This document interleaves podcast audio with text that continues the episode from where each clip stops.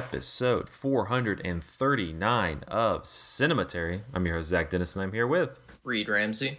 In today's episode, we're going to be talking about movies that we saw this week in part one. And in part two, we're going to be continuing our Muppet series with a pair of uh, literary adaptations Muppet Treasure Island and The Muppets Wizard of Oz. Um, which I don't think is the first. No, we've done other TV movies. But, you know. Sorry, but a big sorry to the listeners and viewers that even though Reed and I are on here, we're not going to talk about ambulance. We got all of that out in the pre-show.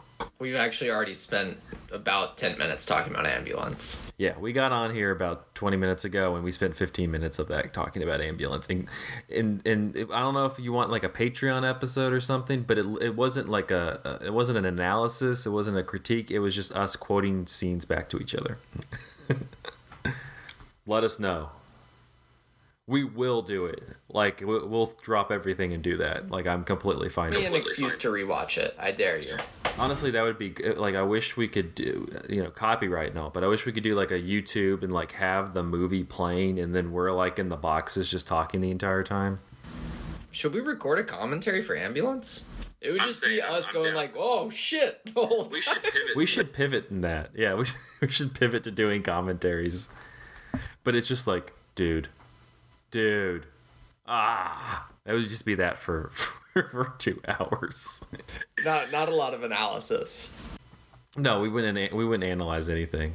I feel like though, if you had a commentary with Michael Bay, it would kind of be the same thing. Like I'm sure he would explain stuff uh, also, but a lot of it would just be like, ah, Yeah, I don't. Yeah, I'm not gonna say. I don't know too much about Michael Bay's like inner life, but I'm. What he did was perfect art. I'm not sure he would like a- analyze his own artwork perfectly, if that makes sense. Oh, 100%. Um, all right. Well, I'm going to kick it off uh, with a couple movies. Um, the first one I want to talk about is The Man from Uncle, the 2015 adaptation of, well, I guess it's not really an adaptation. It's more just like taking taking just cues from the uh, from the TV series from the uh, 60s, 70s, 60s, whatever. Um, but this one, it's uh, directed by Guy Ritchie, who uh, it's just been kind of like in a weird place lately. Not to get on the whole Guy Ritchie thing. I mean, he did Aladdin for Disney, and then it's just like done these like really, really just strange but like not very marketed movies, like Wrath of a Man. There's one I guess coming out this year called Operation Fortune: Ruse de Guerre. Um, I tried to watch The Gentleman. Have, Reed, are you a are you a fan of The Gentleman? Um, I I thought it was okay. It's not among my favorite Guy Ritchie's. I tried to watch it. I got bored. I'll be honest. Yeah. Um, but anyway, so Man, Man from Uncle came out in 2015. Uh, stars Henry Cavill and uh, Armie Hammer and Alicia Vikander. Um, and it takes place during the Cold War. Uh, it's a spy movie. There's like this like criminal organization that's going to use nuclear weapons. Um, and because that's so dire, they have to team up the United States and the Soviet Union. You have a CIA agent, uh, CIA agent played uh, by Henry Cavill, and then a KGB agent played by Armie Hammer, who uh, have to use Alicia Vikander's character, who's connected to like through blood to this criminal organization, um, and uh, and uh, stop the stop the bombs. And um, yeah, I remember kind of uh, being like, kind of being uh, agnostic to this when it came out in 2015. Um, but I've seen I've seen folks um, kind of reappraising it on on Twitter and other in uh, Letterboxd and places like that, kind of going. Actually, this is you know this is better than especially like the marketing and that kind of stuff uh, lent it to be. And it is. It's it's really solid. It's not it's such a weird it's a it's a very weird spy movie for like this period because you know with spy movies it's kind of like you've got like bond and mission impossible um and it's and those are very like uh uh uh, like like it has a very set aesthetic in place where it, like the action is at this type of level you know like bond is kind of it's always being reimagined. The james uh, the the daniel craig james bond movies um, very much are like indebted to um, the bourne movies uh, but I've also kind of morphed as well into uh, looking at, you know, also being uh, paying attention to like John Wick and Mission Impossible in terms of just the action, uh, action kind of landscape. And then you have Mission Impossible, which is, uh, as Reed and I were talking about before we started recording, is just, you know, they're, the trailers for that are just Tom Cruise doing an insane stunt and that's what you go there for is just to watch awesome set pieces um, and this one, like honestly, the even even for Guy Ritchie, who like is known for kind of having this like stylized action, you think of like. Um, you know, recent stuff like the Sherlock Holmes movies, but even like Snatch, um, Lock, Stock, and Two Smoking Barrels, like they rock and roll, like those have very like stylized, very uh, uh, uh very like particular brands of um, the way that he kind of shoots and choreographs the action. And this one is very like action light. Like it's not there's not no action, but it also f- feels like that's very secondary.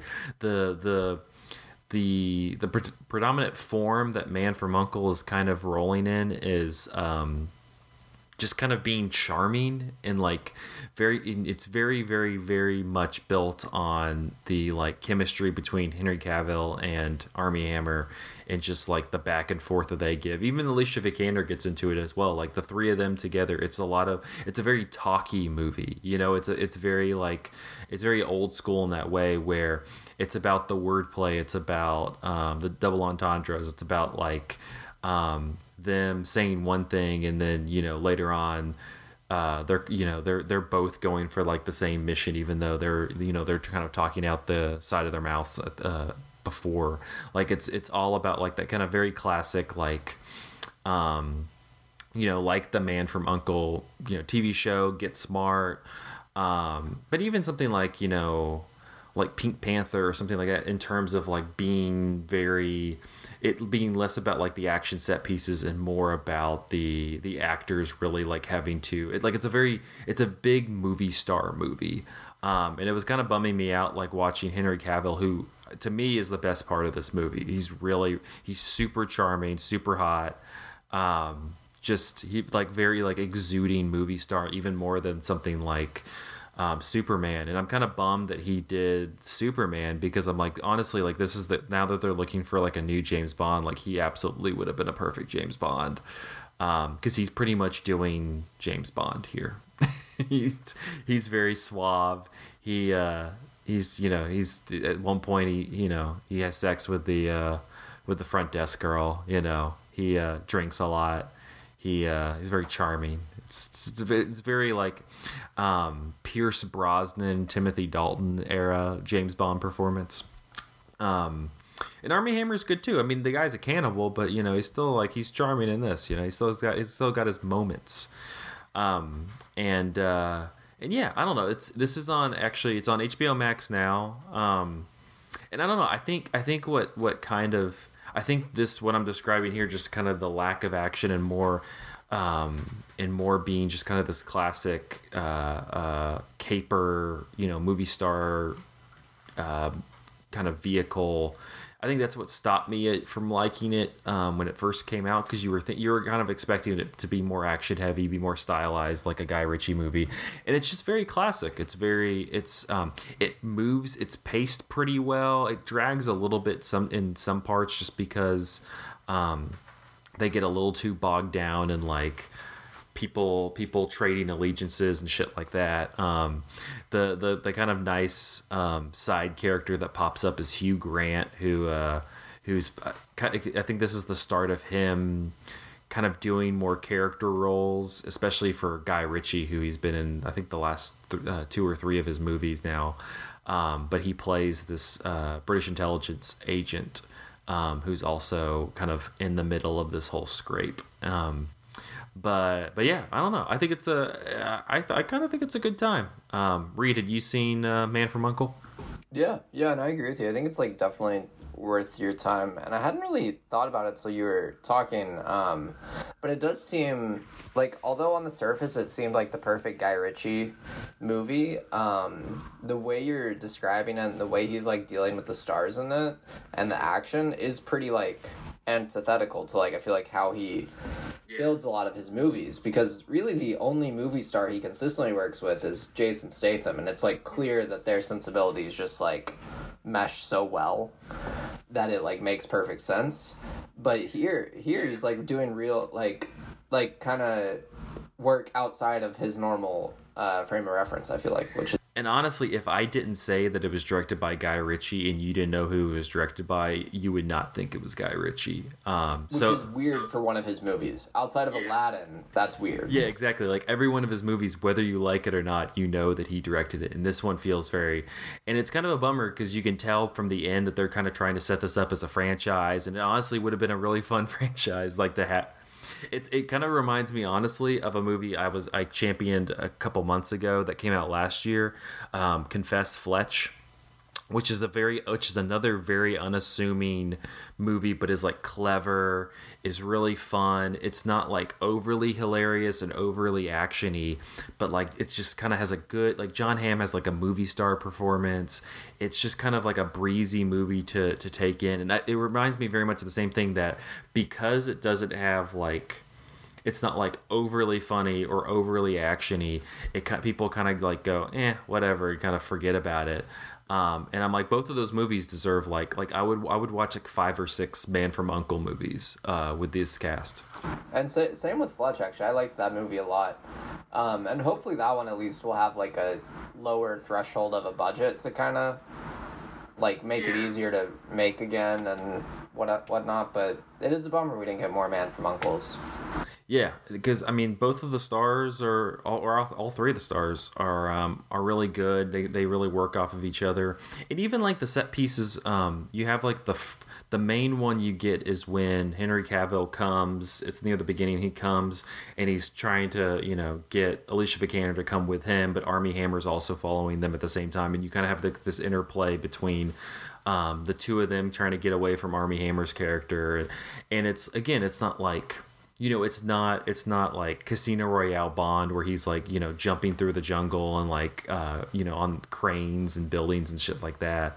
And it's not mission impossible where you know he's climbing a building in dubai. But like it's just kind of like this nice like like it's almost guy ritchie um like trying to not be guy ritchie because it's like i it's like he's like i know how to go through how to make a you know an action scene work but i'm also not gonna like make it you know i'm not gonna make it like a guy ritchie one. It's kind of it's so it's just like this weird it's this weird um, push and pull where he like he's flexing the skills because he's like i've made these types of you know i've made action movies you know my whole career but also is not trying to like overdo it where you feel like you know like yeah it's like like jason statham should be there instead of one of these two guys Right. Yeah, good movies. so I don't know. It, if you're looking for something kind of, kind of, kind of nice, pleasant, it's a good pleasant watch. Um, Man from Uncle. It's on. Uh, it's on HBO Max right now. Um, the other movie I, uh, I watched is The Sting. Very classic movie. Um, uh, George George Roy Hill uh, directed it. You got Paul Newman, Robert Redford, Robert Shaw. Charles Durning, for those who watched or listened to the first episode with the Muppet movie, um, Charles Durning is, you know, the entire time in The Sting. I was like, oh, he's looking for some frog legs. Um, in this one. Um, but uh, for those who are unfamiliar with the Sting, uh, set in the 30s, and it's kind of the movie itself is very much like the prototype of the uh, of the kind of heist caper movie. Um, you know, you can see the you can kind of see like the the the template for like the Ocean's movies or honestly this is like a template this is like a template for a lot of steven soderbergh movies like it, it's very much the template for uh, the oceans movies out of sight uh, logan lucky like like all that like uh, like i think that's kind of why i had to watch it because i'm like oh yeah soderbergh has has studied this thing um, but Uh, the plot pretty much is uh, Robert Redford is this is this young small town crook. Um, he uh, he he uh, he got a um, they they stole a bunch of money, not realizing it was for this like crime ring. Um, and so he and his partner uh, are getting hunted down. Um, his partner gets killed, and Robert Redford has to go on the run, and so he ends up in Chicago. Chicago um, with this veteran con man played by uh, Paul Newman. And when he gets there, they plan to seek revenge on this crime lord who's played by Robert Shaw um, by pulling this very elaborate caper. Um, and it's you know get the team together. They're you know they're they're coming up with the sting. They're coming up with the what you know what they're going to be doing. Uh, everybody kind of has their roles. Um, yeah, this is another one like we were talking about like a movie star movie. This is a very much a movie star movie. Like, um, it, it's kind of a movie that I think gets more attributed to uh, Robert Redford, who let me double check, but I'm pretty sure um, was nominated for this movie in the for Academy Awards. Yes, yes, he was nominated. He was nominated nominated for an Academy Award.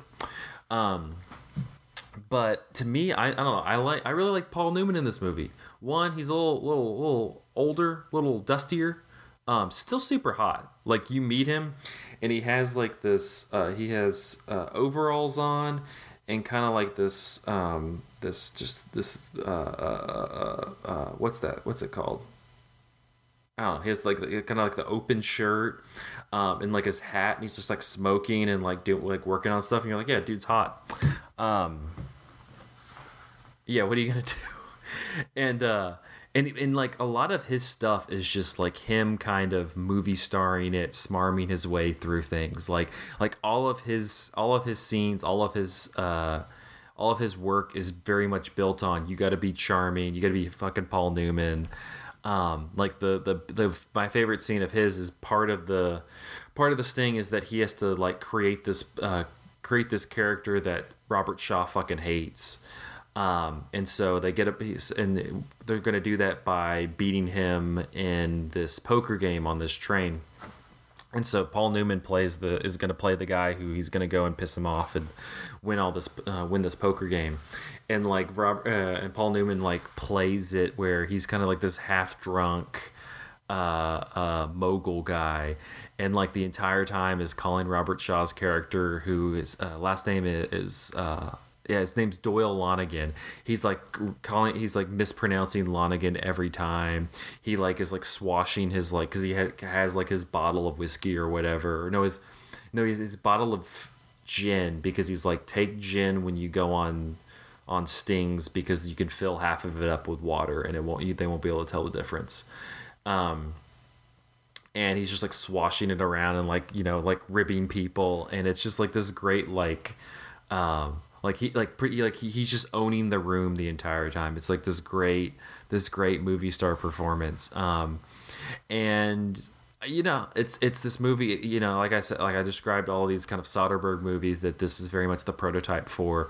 And it plays like that. Like it kind of just has this clockwork um you know it feels very very mechanized mechanized. And i don't say that like a, as a bad thing but it kind of it has those plot beats that it's going to hit um, and it kind of you I, to me it didn't elicit like a giant reaction but it very much like the film worked exactly like you like you assumed the film would work and you, you reacted in the way that you was that like you know it very much it knew what it was doing and it played to that um but it's on it's on Netflix now. It's kind of one of those like you know you got to see him type things. Um, but I don't know. I think just on its own, it's worth it's worth seeing. You know, young Robert Redford always super good, but like a really good Paul Newman movie star role as well. Um, and uh, yeah, I don't know this thing. I think this would be a movie you would like. Probably. I mean, you had me sold at Soderbergh's remade it. Soderbergh's remade it a bunch of times, and it's it's great every time. It's kind of it's kind of like you know we're talking about uh, ambulance, um, like like in the you have these movies that just kind of remake Heat or remake Speed over and over again, and like like the, the those initial movies are great, but like just the the you know like the stripping up from all the, you know stripping all of those away and just like looking at the parts. The parts of those movies are just so satisfying because if you just follow the the game plan it's always super effective if you do it right and so like this is a, the sting is very much one of those movies where you, you know you strip it from of like of what this movie is and just use the bare bones and that's what soderbergh's done a gazillion times is he just kind of uses the plot beats of that and it's always satisfying Yeah. Yeah. It allows him to also just make up new zany characters too. So um all right well i'm gonna toss it over to you you have our, our new release for the for the week yeah, I am talking about Plane, which I like to like yell when I tell someone I'm going to see Plane. You know, because it's just I don't know. It's so reed's a simple man he you know plane ambulance old that's all he needs That's so true. What else? what else? Well, okay. Uh, this one has one thing not in common with those two. It will pro. It, it just won't be my favorite movie of the year, unless unless it's truly all downhill from here. It's the only movie I've seen now. So right now, I guess it's my number one of 2020. I mean, you already declared last year that "Knock at the Ca- at the Cabin Door" or whatever is going to be your I top mean, movie. it's got so. it's got a better shot than most. That seems like the Yeah. only way to put it. But uh, but Plane is it's a new action movie from director. I had to, to look this up, but director Jean Francois Richet. Richet. I'm not sure. I'm not. Let's see. I'm not really familiar with much of his work. Oh, he did the remake of Assault on Precinct 13. I haven't seen that. But uh, that looks like the only one I'm even familiar. He did Bloodfather with Mel Gibson a few years ago. If you remember when that was released, I didn't see it. Bloodfather. Nice, nice, It's a movie. nice Mel Gibson role. Yeah, nice Mel Gibson role in 2016. Um, but uh, Plane is the new movie from him, starring Gerard Butler, and I'm had to look up uh, Mike Colter. They're kind of the two main characters of the movie, but Gerard, it's really Gerard Butler's movie. He plays this pilot who is flying to Tokyo, and pretty early on into the flight, uh, they're having technical malfunctions. And of course, one of my favorite tropes in any um, action movie really is like the the yuppie. You know that one guy who like accidentally or purposely fucks everything up just because like he's not like the gruff action star.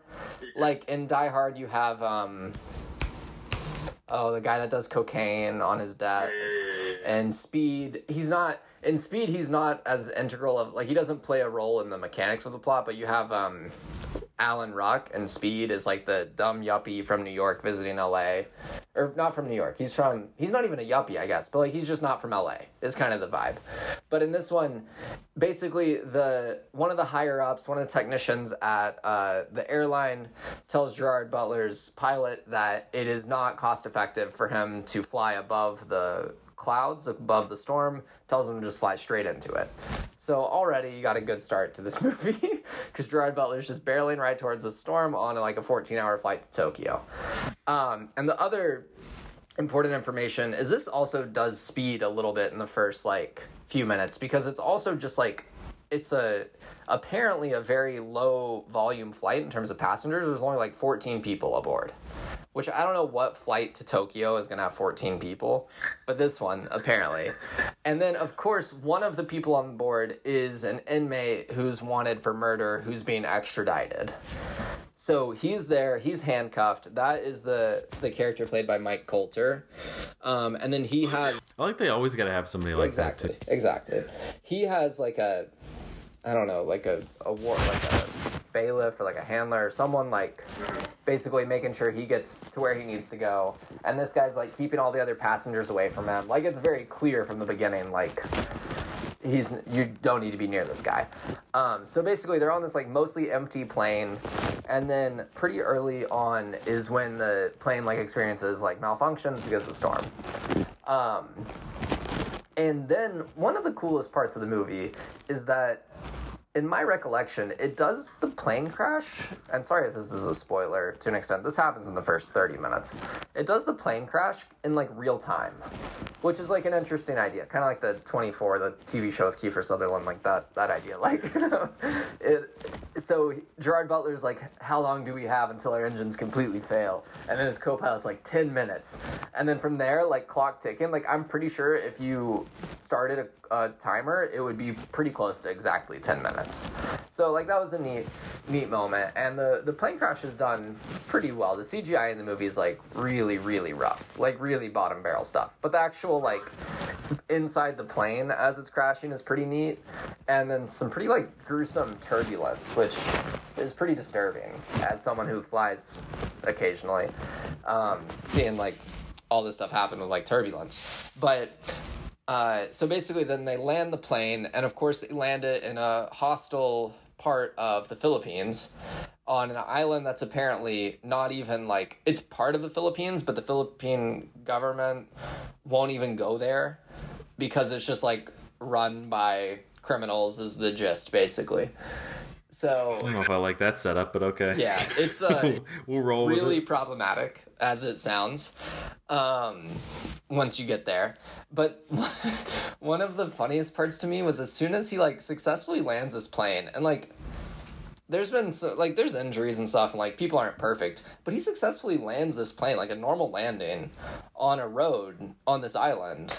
And um they get off the plane and at this point gerard butler's character knows he's in like a hostile uh, part of the philippines because like his co-pilot knew for some reason whatever but uh, Oh, did you not know that? I caught a Nat Geo doc. I know. it's ridiculous. But then they they land and they get off the plane and all the like passengers are just like irate that they're inconvenienced. And I'm like, dude, you just survived a plane crash. You can't at least like congratulate the guy for saving your life. Like they're like mad You at could have him. been dead. They're like, why'd you land us here? Like, what are we gonna be here for like days? Like, what is happening? And I'm like, just chill, please. He just land like I know he's not like Sully Sullenberger landing on like the Hudson, but he, he did land the plane.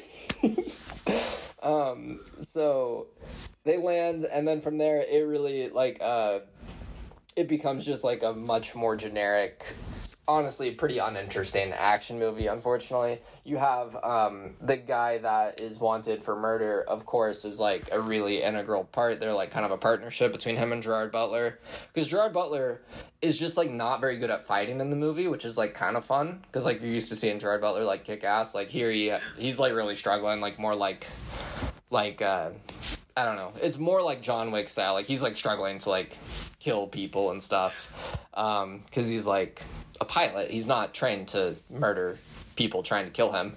But the guy he's with is, of course. Uh so this guy like is saving um him a ton and it it becomes like far less interesting from there.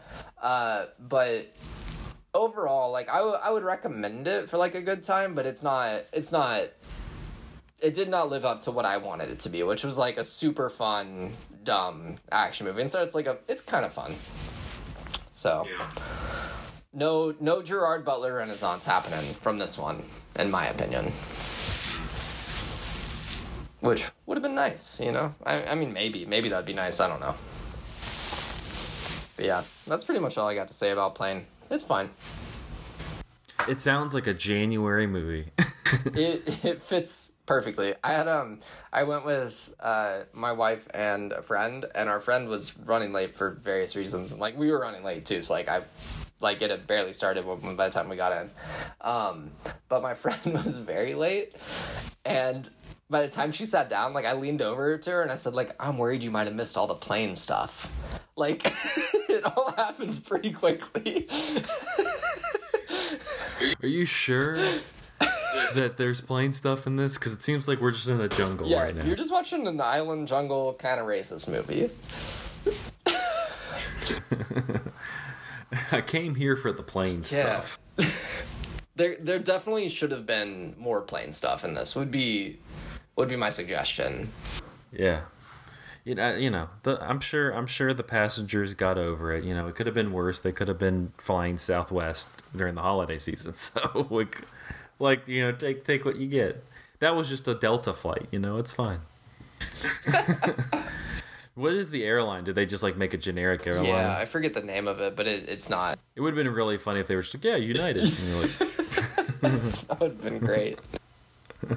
So it's see like honestly that would be a much better movie is if like you know like if they were on a spirit flight you'd know exactly what you're getting into Yes.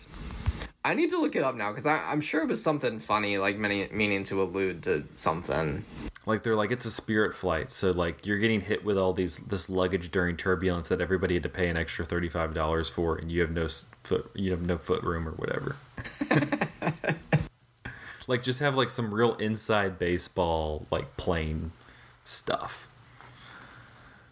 That's what i would have done in this movie Yeah, I can't I can't find it. I'm I may have to watch the movie again to figure this out. But I mean the the Rolling Stone review headline was plain as the Frontier Airlines of action movies.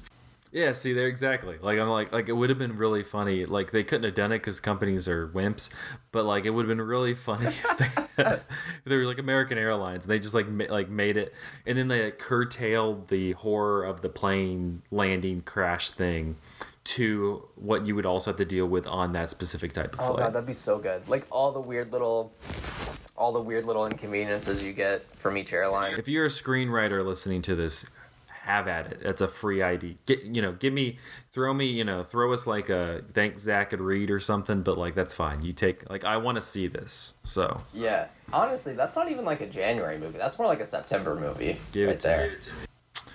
All right well we're gonna be uh we're gonna be we're gonna be whisked off to some some some worlds in a minute uh as we go to treasure island in wizard of oz part two after this I got cabin fever, it's burning in my brain. I got the cabin fever, it's driving me insane. We got cabin fever, we're flipping our bandanas. Been stuck at sea so long that we have simply gone bananas.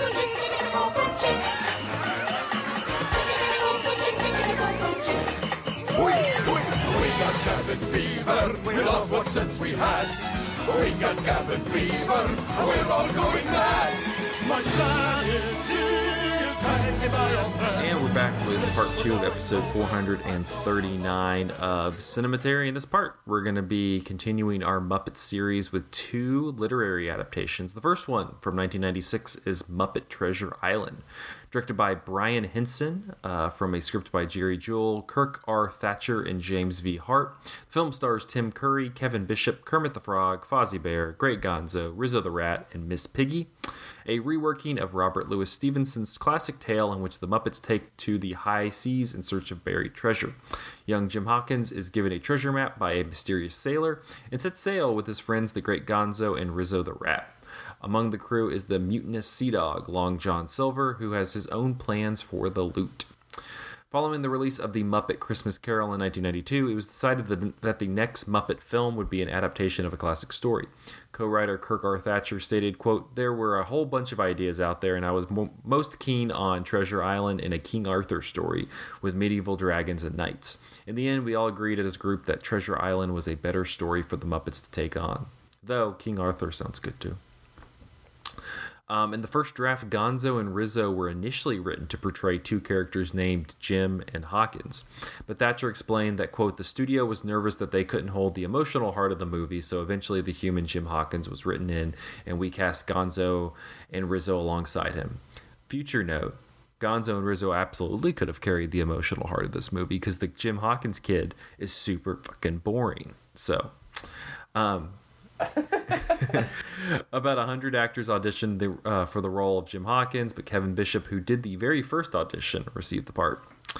Uh, veteran Muppet performer Frank Oz was unavailable for most of the shooting due to scheduling conflicts with his directing career, so fellow Muppet performer Kevin Clash puppeteered his characters on set, while Oz dubbed the voices in post production. Oz had already participated in a recorded read through of the script. Clash Clash used these recordings to help prompt his performances. According to Clash, Oz gave him a brief description of each of his characters prior to shooting. Oz described Miss Piggy as, quote, a truck driver wanting to be a woman, and Fozzie Bear as some somebody similar to Jerry Lewis. Um, Tim Curry said that the uh, said that Muppet, Muppet Treasure Island is one of his favorite roles. In his biography, he wo- wrote, uh, "quote It was one of the happiest sets I've ever been on. There's a conspicuous uh, lack of ego among the Muppets. What's extraordinary is that after the first day or two, you don't think of them as Muppets. You think of them as characters, as fellow actors." Um, in 1996, the New York Times said all this playfulness lends the live-action movie as insol- uh, insouciance that keeps the story amusingly off kilter. The mood is uh, perfectly in keeping with the notion of the Muppets as contemporary children dressing up and improvising their own versions of classic tales. In this send-up of Treasure Island, there was no compelling heroes or villains, and the suspense is minimal. Most of the fun lies in watching the Muppets diffuse the swashbuckling tale of its scariness by superimposing their own uh, precociously verbal identities onto their characters. And in 1996, Roger Ebert said, Muppet Treasure Island will entertain you more or less in proportion to your affection for the Muppets. If you like them, you'll probably like this. Uh, I think Ebert is, is slowly kind of getting like, I'm tired of the Muppets. I'm good.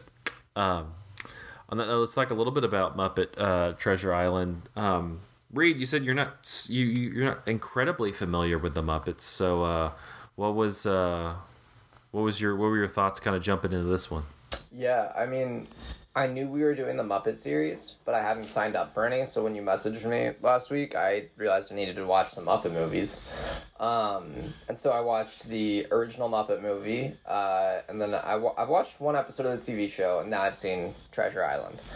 Um, I don't. Is it the original TV show, like 1976, whatever's on Disney Plus? Yes. Yeah. Okay. So I watched like the first episode there. Um but I I didn't watch them much as a kid. Like I was familiar with some of the characters, but I guess I just for whatever reason didn't watch them.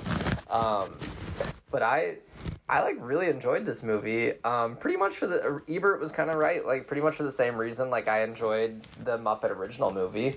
Um for the characters, for the wordplay, like I think that you can probably speak to it better, but like wordplay seems to be like one of the biggest staples of the Muppet genre, like comedy based on misunderstanding what words they're saying essentially, or like double entendre, stuff like that.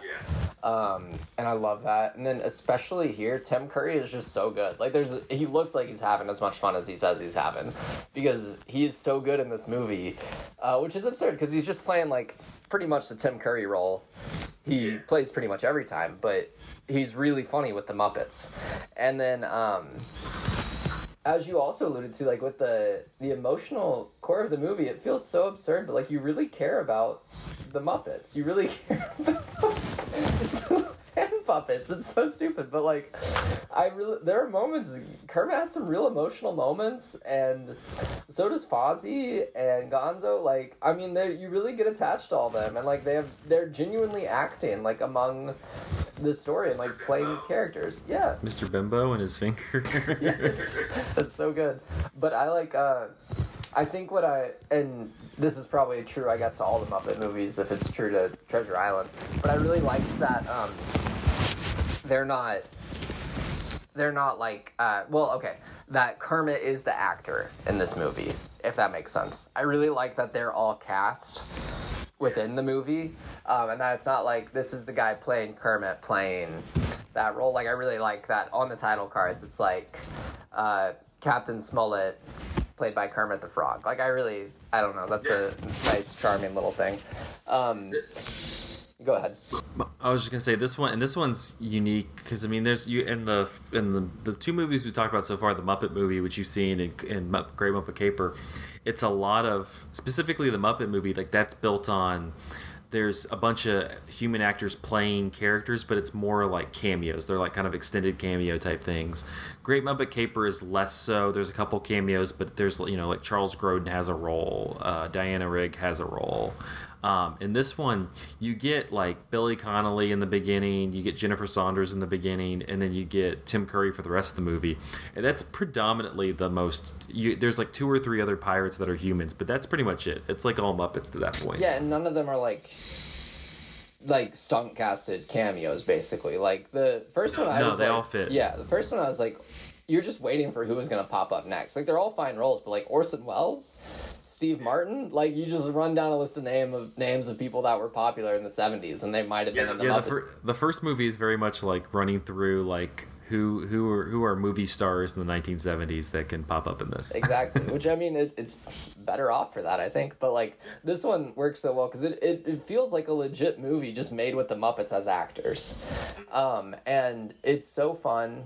Uh, i'm trying to think. It's really at, at times it's like almost racy with some of like the miss piggy stuff and like Oh, it's a horny movie. yeah long john like that is uh, the way the line delivery of miss piggy saying long john is like that's top top tier work there Like like she delivers the line where, you know, if you got young children in the car, close their ears, but like Miss Piggy like Miss Piggy like sucked his dick, so Yeah. it's like pretty clear.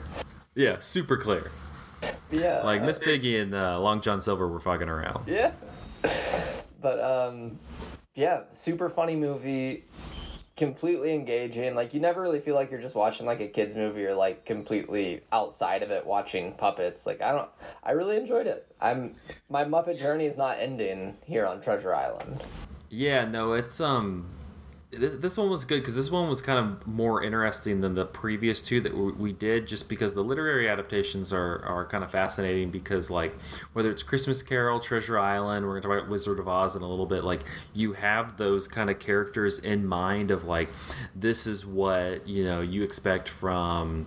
Uh, Captain Smollett, and this is kind of what you expect from, uh, uh, you know, like the Lion, the Tin Man, it's you know stuff like that but like adding like the Muppet. so then you know even more interesting than like having to me it's almost even more interesting than like having an actor like if you had uh you know if like you had like we talked about robert redford earlier if robert redford was gonna play like the lion in a wizard of oz movie like you'd be like oh what's his interpretation of it like that's fine but to me it's way more interesting like in muppet treasure island to have like you know the like what is how is Fozzie Bear gonna make like because because like the character is half what the character is and half just who Fozzie Bear is, um, and so like they're just these kind of like fascinating performances because like Captain Smollett is half is a little bit of like what the character is like in the book and and things like that, but then also it's just kind of like Kermit the Frog by the end of the you know at the end of the day.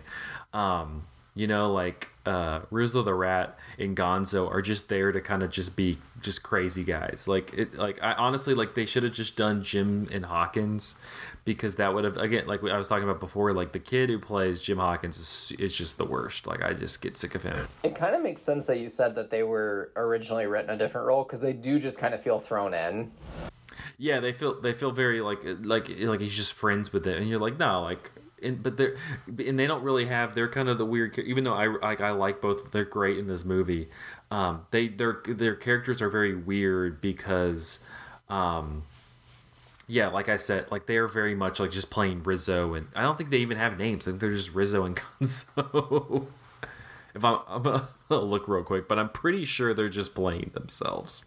Um but but yeah I mean I think it's just uh you know to me um I think this one is very. You know, I, I haven't seen all of the the. I need to watch Christmas Carol. I know it's probably the more, maybe more famous than this one. I think it's it's a little bit more well known. It gets it, it gets a play during the Christmas season for sure.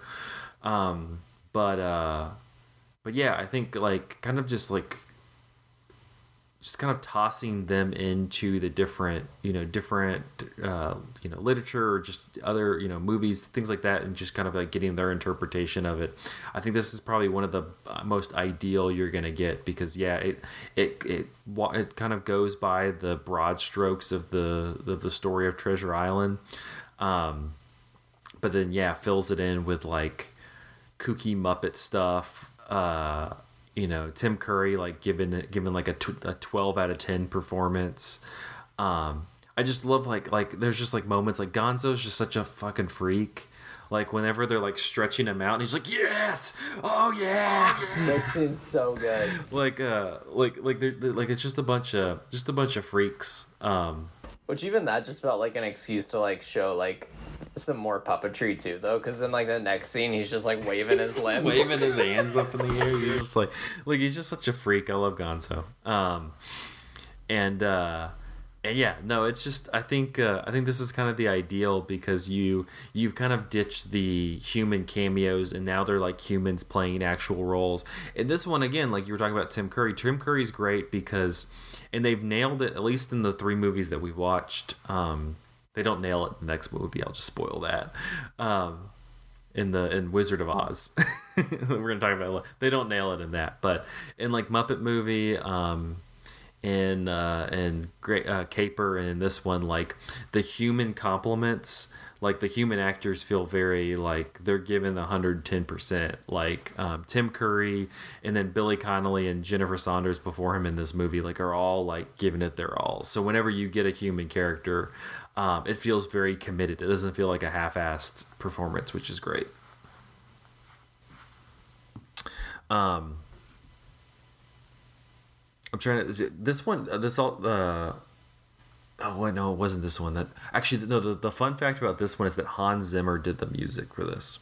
Oh, I didn't realize that. Yeah, I saw it in the in the credits. I guess that's that's like pretty early for him. I feel It's like. it's like a proto. It's like he's he's preparing for Pirates of the Caribbean. Yeah, which I mean, that's kind of one thing I was gonna say. I think one of the reasons, um, and you were talking about why this one gets a little better play than some other adaptations too. But I think one of the reasons is like we're familiar with like this story has been kind of deconstructed and redone so many times. Like it's very similar to the Pirates of the Caribbean. It's very similar to like so many movies that have come out since I guess Treasure Island was written in like the late 19th century. But I don't know that many people that are like beat by beat familiar with the characters and plot of like Robert Louis Stevenson's Treasure Island. Are you? To be fair, Mike, my my frame of reference is Treasure Planet. Yeah. Very underrated Disney movie. Yeah, which that one's probably a fairly close adaptation. I haven't seen it, It is. forever. It's a good out. It's a good one. But like I feel like we're familiar with the idea of this story, but not as much with like everything about it. Whereas even like a Christmas Carol, like I there's few people I feel like that don't know kind of every moment of the story. Um, so this one too, like while it's like adapting familiar characters, it's not like they can get away with more than I feel like they can with like Wizard of Oz or something else. Well, that's what's and that's what's weird about Wiz- Wizard of Oz because Wizard of Oz they actually they they genuinely uh, they said they based a lot of it off of the actual like novel The Wizard of Oz rather than the mo- the thir- you know 1939 movie. Um, and you know there's still a lot of like um, there's still a little bit of rollover, but in terms of like the different, there a lot of the sets are like very CGI and things like that. But it doesn't look like they're just totally just ripping off um, the Judy Garland movie. It feels very much like they they are kind of like doing um, for good or bad their own thing.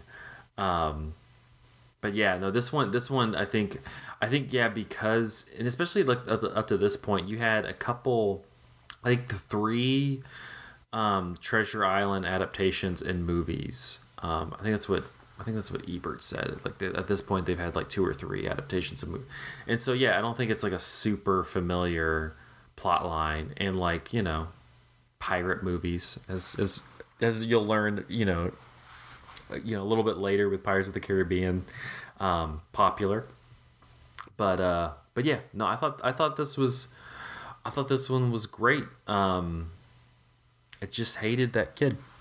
Yeah, I think um so what I realized while watching it, there's a mo- there's a well, there's a stretch of time towards the end where he pretty much disappears.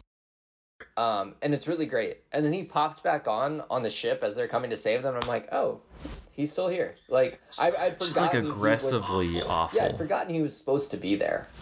Cuz I was having so much fun with Kermit and Piggy and everyone else. Tim Kerr.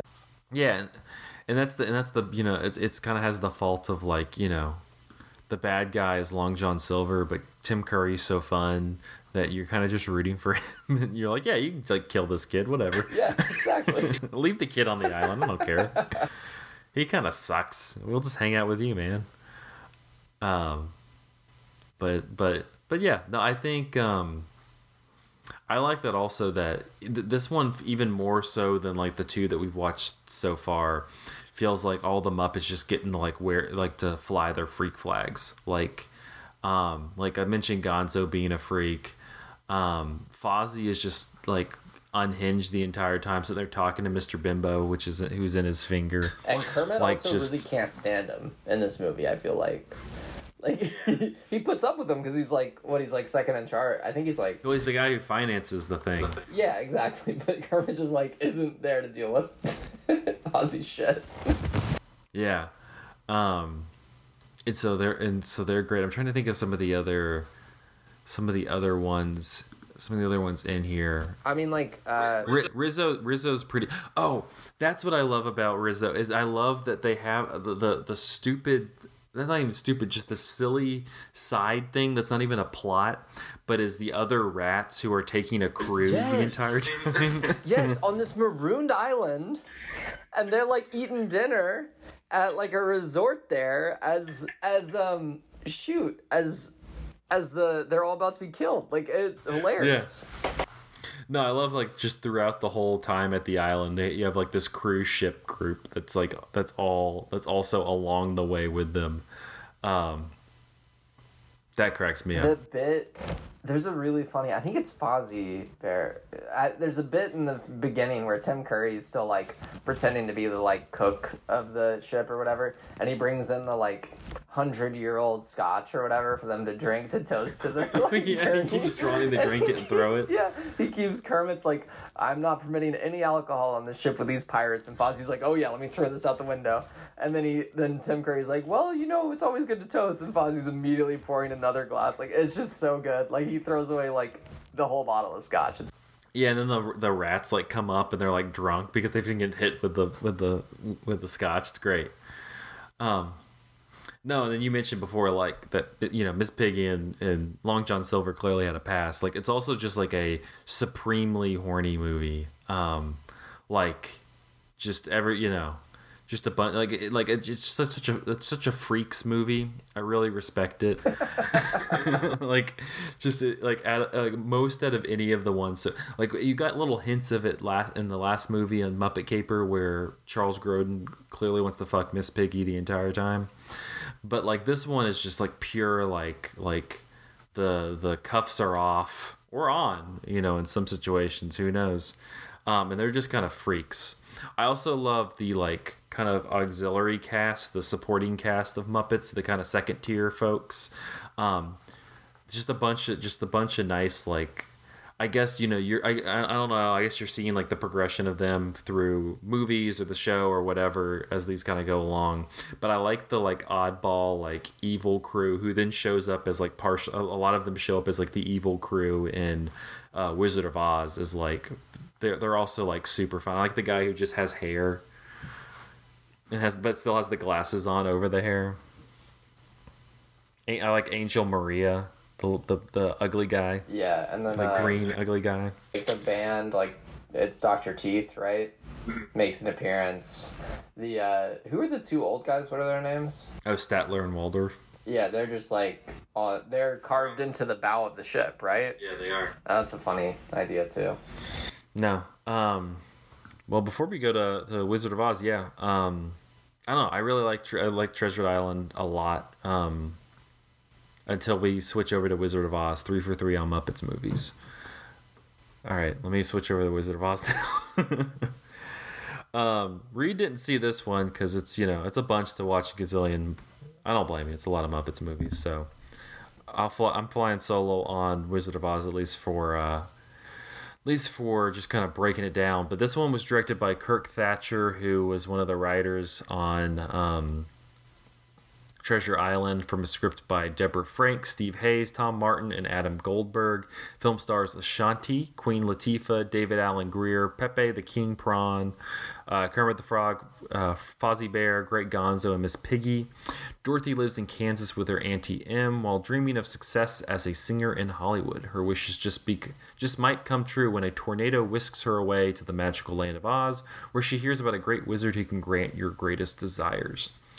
Um, when the Walt Disney Company acquired the Muppets franchise from the Jim Henson Company in February 2004, the Muppets were re- reintroduced to the public by marketing products and guest appearing on television television shows such as Good Morning America and America's Funniest Home Videos. This uh, this was the last Muppets production to be produced by the Jim Henson Company once Disney purchased the rights to the Muppets franchise, and they went out on a ba- on a bad note.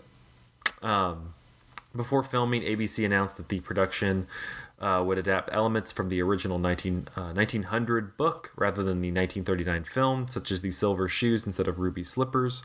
Um, on August 25th, 2004, it was announced that Hilary Duff, Jessica Simpson, and Ashanti, just a murderer's row of early 2000s actresses you would see and stuff, um, auditioned for the role of Dorothy Gale, but Ashanti had won the part. When asked about how she felt about working with the Muppets, she replied, "quote I love children, and to me, the Muppets are just like little kids."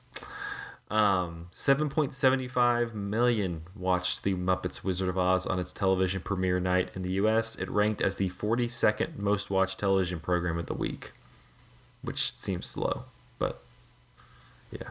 I don't know. I don't know what to make of that. Um, so Muppets Wizard of Oz. It's not great. It feels like a TV movie, like strong, but it's also like it's also a fucking weird movie. It's a weird ass thing because like, so the movie opens and it's Ashanti singing, and it like has little thing like a little thing you know in the left of the screen. Let me get for the YouTube people. The left of the screen when like you have a music video you know, like with the name and the song. It like opens with that. So like I'm starting and I'm like, is this a movie or is this like a music video from the movie? But then it is the movie. And then it sh- and then Auntie M and her uncle Henry, Uncle Henry, something are played by Queen Latifah and David Alan Grier. Um, David Alan Grier is also is is incredibly funny though in this. He, he's only in it for a little bit. Um, very very entertaining though. Um, and they like own this uh, this diner. Um, and the whole hook with the Muppets is that uh, Muppet Star Hunt is like looking for the next big star, and um, oh, what is the and so uh, so Ashanti the uh, Dorothy is gonna go and try out for this, but she like gets there and it's too late. Um, and the very the very first time you see the Muppets is like her knocking on the door of this bus, and Rizzo the Rat opens it and, and like makes a joke about girls gone wild. you're like, what the fuck? Um, but so then like a tornado happens with some janky ass CGI. Like it, like it, it, like it's so it's such a there's a green screen and we're just moving stuff. It was bad. Um, and so, and, and instead of having a dog named Toto, she has a uh, a shrimp named Toto who turns into Pepe the King Prawn, who honestly is a, is a welcome addition to like the main crew because he also is just like he's constantly making like double entendres and he's constantly like trying to like grift something. At one point, he like has a cell phone out and is like trying is pretending to be her agent. She's like, "That's not even a real cell phone." Um, but she gets to to to uh, to Oz. Uh, Piggy plays like all the different witches. Um, and then you have Kermit as the Scarecrow, Fozzie as the Lion, and Gonzo as the Tin Man. Um, yeah, it's a, it's just it's a strange. You have like this uncanny valley CGI that's going on the entire time. Um, when they get to the wizard at first, like they have like the apparitions that happened instead of seeing the actual wizard, who's played by Jeffrey Tambor, in like a very weird weird role. Um, but uh, like when they're going to see the apparitions in front of the wizard, it's like this like PlayStation, not even PlayStation 2, like PlayStation level level vibes of like the animation, like the level of complexity to this animation. Like one of them is uh, this dragon, and it straight up looks like a dragon out of like Spyro. Um, one of when Gonzo goes up, it's like this kind of like hot woman kind of thing, like the sexy lady who's supposed to be like uh trying to uh, trying to seduce him but it looks like it looks like kind of like a sexy lady that you would run into in like a playstation game. Like it feels like something from like morrowind or i don't know if you ever played on xbox the game fable uh, or fable 2 feels very like that. I don't know if i'm like not dating myself but like making obscure references but yeah anyway. So that like it seems like like kind of like that type of video game. Um and then she like morphs while you're watching her into a chicken so that she really seduces Gonzo. Um, which is a weird experience of like watching this woman in like really bad CGI like morph into a chicken. Um, but yeah, it's very it, it is it, it breaks a little bit. It does break a little bit from. It's not really like a carbon copy of the Judy Garland movie, which is kind of nice. Um, but just a just a just a weird movie. Let me tell you the weirdest part of this. So at one point, they're they're with they're with Piggy, who's playing the Wicked Witch of the West, and they're gonna like have this fight, and so then I shit you not, they cut to a room in like the real world where Kermit the Frog is being pitched a fight scene by Quentin Tarantino, and like Quentin. and Quentin Tarantino is like describing how they should handle this fight scene to Kermit the Frog, and it's like they're like getting these like like the medium shot angles and like Quentin Tarantino's like getting like really close to, the, to like to the camera, and so you're getting like his like weird long face, and it's just like it's super strange. And like I sent Andrew a message during it, going like, "Why is Quentin Tarantino in this movie?" It's like it's like for how amazing the cameo of Orson Welles is in the Muppets movie. That's like the peak. The the valley is uh, is Quentin Tarantino popping up in Muppets Wizard of Oz. I feel confident though that that's like why they did it, like because of Orson Welles' cameo. Like 2005's like, I mean, I'm not saying it's peak Tarantino movies, but it's kind of probably peak Tarantino as like a public persona. So they were probably like, let's get a big director to talk about the action, and they just chose the first name that came to mind. Now, now, I'm, let's see. Now I'm kind of curious. 2005. So that's two years before Death Proof.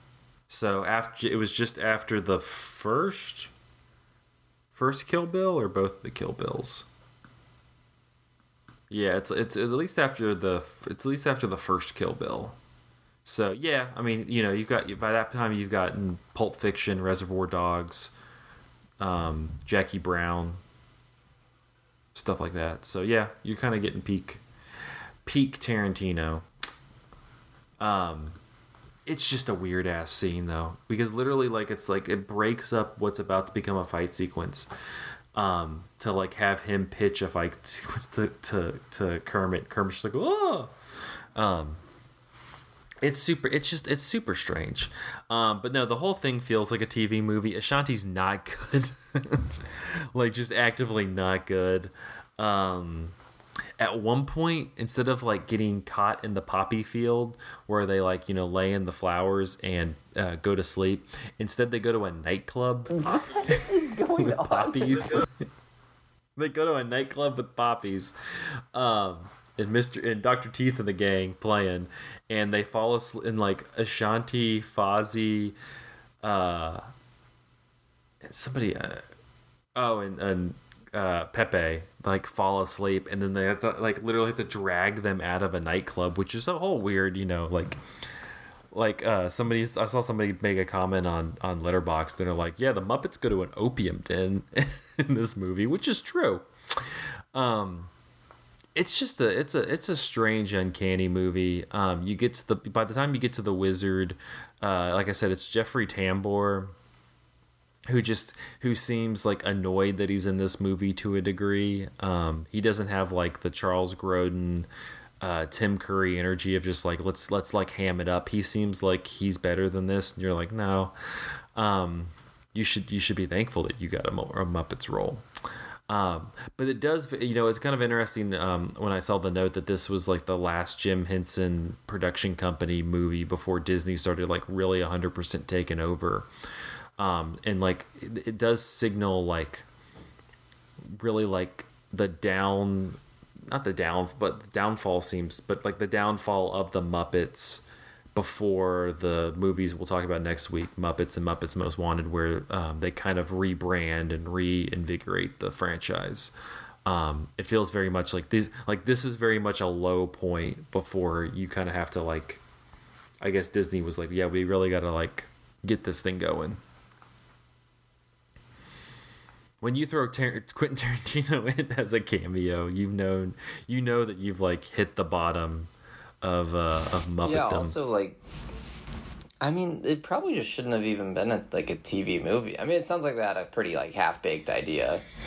it's super half baked and like and like you know we were talking about before like the muppets and the characters like in this one the like the different muppets are super like they're super fun um fozzie's the lion he's great um pepe honestly is probably my favorite in this because he's just toto and like he's like toto by way of like jeremy piven and entourage. He's just kind of like an asshole which is fun. Gonzo is still like a freak and this one like instead of a tin man he kind of like has like this technology um read, you get this great scene where like he gets uh, disconnected from the the the the computer apparatus that he's connected to, and then he like he puts his nose on again because he has to get his his nose connected. So then Pepe's like so yeah he's like because Gonzo goes this is I, I got to get my cell phone. And that's when he grabs his nose and like screws it in because they make a lot of modern references in this movie they're very aware of like 2005 technology. Um, and so then like Pepe is like looking at him, he's like, "That's a cell phone." He goes, "Yeah." And then Pepe like grabs these two knobs on Gonzo's chest and is like, "Well," and like is like rubbing them and is like, "What are these?" And he's like, "Those are my nipples. They don't do anything." and it's like this weird, like this kind of weird, like semi-sexual scene that then Pepe just like runs out, but it's like it's such a weird non sequitur where he's just like, "Those are my nipples. They don't do anything," and Pepe just like stares at him and then like runs outside. Um, but it, but it like it, it kind of just captures like that just like weird energy, like weird Muppets energy. Um, like Piggy, like when they go to the Wicked Witch of the West, she like is doing like a like kind of like a fake reality show thing, and she has like the bad guys with her. Um, I don't know what the Muppets what the Muppets name is, but she is like the like the Italian gangster one is like her husband or her partner or whatever. Um, so he's like, oh, ba-" he's like, he's like, no, you're doing a great job, baby. It's it's like a mix between like uh, James Gandolfini and The Sopranos and like Sylvester Stallone. He's just like, yeah, yeah, you're doing a great job, baby. um, it's just like a weird movie, and, and I think that's what what makes it bad is just like it. You know, you can tell the effort's not there for like, um, like you don't even have a lot of the frequent like Frank Oz is not even like anywhere near this movie. You don't get a lot of the frequent Muppet people. It kind of feels half baked. It feels like they just kind of were like even like you know we talked about Treasure uh, Treasure Island feels very like natural. This feels very like Wizard of Oz Muppets like smashed together. Um, and and it, it and it does it's like it's very you know the muppets have always been like we talked like we've talked about like quips. They make they they make like kind of topical humor jokes and things like that but it you know i think for the most part it kind of works. And in this one it just fe- it feels super dated. It feels super like hello fellow kids you know. Like technology is fun type situation. Um and it just feels really forced for like a for like a franchise that up to this point has been able to kind of weave in you know like we said with the muppets movies you have like every 1970s movie tv star involved. Muppet caper you kind of have like these this you know poking fun at the british. Um, you have charles grodin just being kind of a weirdo things like that. Um, and then in treasure island like just kind of like this horny manic energy but then also like um, you know this adaptation. It's this one very much feels like there's no effort in it and they were just kind of trying to cash in and uh, they didn't try very hard. So. Bummer. yeah i don't know i, don't, I, I really i got nothing nothing that, uh, honestly the only thing i kind of liked it from it was just how like weird of a product it is. Um yeah it's just a kind of it's a strange if like you're if you i think if you're like if you're deep in the muppets watch this. If you're not if you're kind of casual muppets i wouldn't watch it. It's not worth it. Um but if you're like deep muppets i like i like i wish honestly i wish um andrew or jesse was on this to kind of talk about that one from their perspective.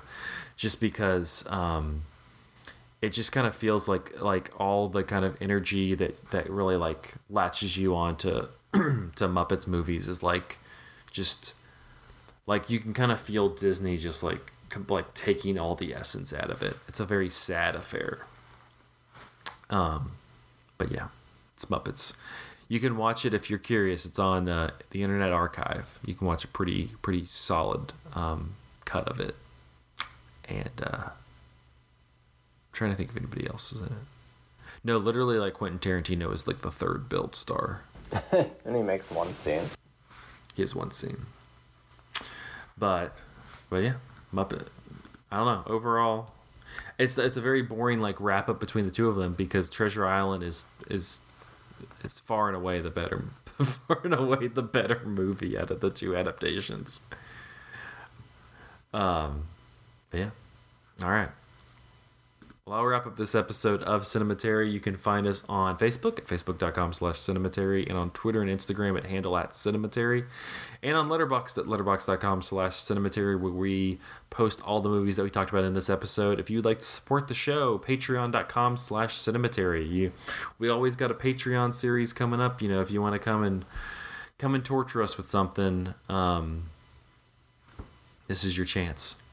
Uh, thank you to our patrons Cam, Chad Newsom, Candace Sisson, Ron Hayes, Teresa Marsathi, uh, Titus Arthur, and Tyler Chandler. Thank you so much for your patronage. Like I mentioned before, next week we're jumping into our final Muppets episode. We're going to talk about The Muppets, which is the Jason Segel led um, kind of revival in 20, is it 2010?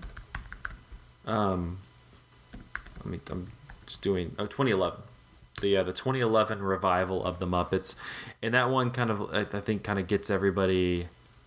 It feels it feels very. Uh, I mean, I've seen this. I've seen it before. It feels very like in spirit of like the Muppet movie, where it's very much built on a couple characters kind of following the Muppets like along the plot, but then a lot of like different cameos for people who were popular in the 2011 2011 it also has uh an incredible like a great like Chris Cooper, who plays the villain, is very much like in the uh, Tim Curry, Charles Grodin element of like he's just gonna fucking go for it.